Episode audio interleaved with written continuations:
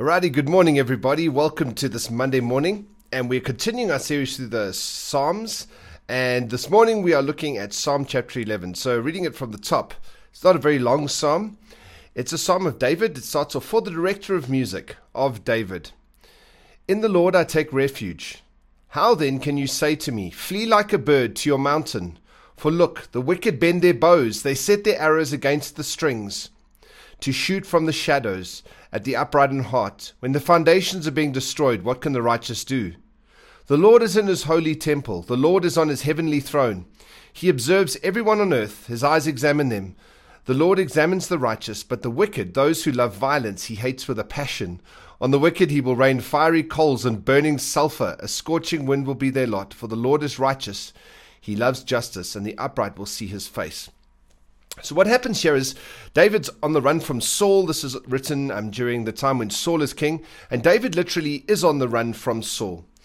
And just to give you a little bit of structure of how this how this psalm is laid out, it starts off in the Lord I take refuge. So David starts off with this premise. He says, Look, I take my refuge in the Lord. And because I take refuge in the Lord, how can you say these things? And so someone's come to him and gone, David, listen, bro, like things are bad. Like Saul wants to kill you. It's all going to happen. You need to run. Like, what are you going to do? The guys are going to kill you in the darkness. Stuff is being planned against you that you don't know. Bro, the foundations are stuffed. Everything you build your life on. I get it to this point that you've trusted God. Good for you, David. You, like, I, I get your faith thing. But, David, it's all broken. It's a mess. Just run. David, run and hide. And uh, they, the person goes so far as to say that even the foundations are destroyed. David, even the, the just the basics of society at the moment are gone. Just just run, David. And here's the thing: David responds by saying to the guy, "How can you say these things to me?" And then he tells the guy what he sees, like his perspective on the situation. And so here's the thing: when David ran from Saul, and this is very interesting to understand, friends, that when David ran from Saul, it wasn't only because he was trying to protect his own life. He was, there's definitely an element of wanting to protect his own life, but he was also fleeing for righteousness' sake. We see that when he gets two opportunities to kill Saul and he doesn't. David could have caused an uprising. He could have rebelled against Saul. He didn't have to run. He could have. I mean, he was one of the most popular popular people in the nation. When he came back from battle, the ladies sung, "David has slain his um, uh, Saul has slain his thousands, and David has slain his tens of thousands." Like David is even greater than Saul. But David, for the sake of righteousness, and that's the key here in this whole thing, it talks about righteousness. David, for the sake of righteousness, would choose rather to separate himself out and run from Saul for Saul's sake and for righteousness' sake, not just to protect himself. And I think this is really, really important that I think, especially in moments like this right now, with where the world's at and, and the stuff that's going on, it's very easy for us to look and think that well, I've got to be, what does it mean to be a person of faith right now? Maybe you feel you're experiencing a bit of pressure now. What does it mean to be someone who's full of faith right now? I don't want to be perceived to run and hide. So I'm going to be, I'm going to be a person of faith. And I'm, you know, we should, we Christians, and we don't have to be afraid of the disease and we don't have to be afraid of, um, we don't have to listen to what the government says. We are people of faith. We are, operate under a different order and all these things. And uh, all of those things are true. All of those things are true, but there's also wisdom.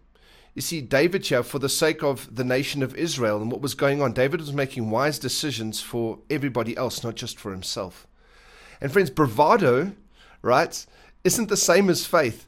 And sometimes when we're afraid in our hearts, and I, and I, see this in people, they're afraid in their hearts. So what they do is they overcompensate with faith, and it's that's not faith. That's not faith at all. Faith is able to look at the situation, see it in its context, and still be able to make a wise decision about it. Faith is not recklessness, and I do feel that at a time like this, the church needs to be wise and not reckless. And so David looks at these guys and he goes, "How on earth can you tell me to give up? How on earth can you say this?" Because he says this. Let me remind you of something right? God is in his temple and God is on his on, on his heavenly throne. So God is still and God is in his temple means that was talking about the temple on earth, like there was a temple that was set up. Like God is still with us. God is with us. And at the same time, God is on his throne in heaven. So not only is he with us, and, and the Bible teaches now that we are the temple of the Holy Spirit. And can I say this to us, friends? I don't know what the voices are that are speaking to you at the moment. I don't know what the pressures that you're feeling are at, at the moment and the things that are going on around you, maybe from Christians or non-Christians, or just the voices that are saying, you know, do this and do that, do this and do that. just if we can pause for a moment and go, wait, hang on. How can you say that? Because God is with me. God is in this temple. I am the temple of the Holy Spirit. God is in this temple.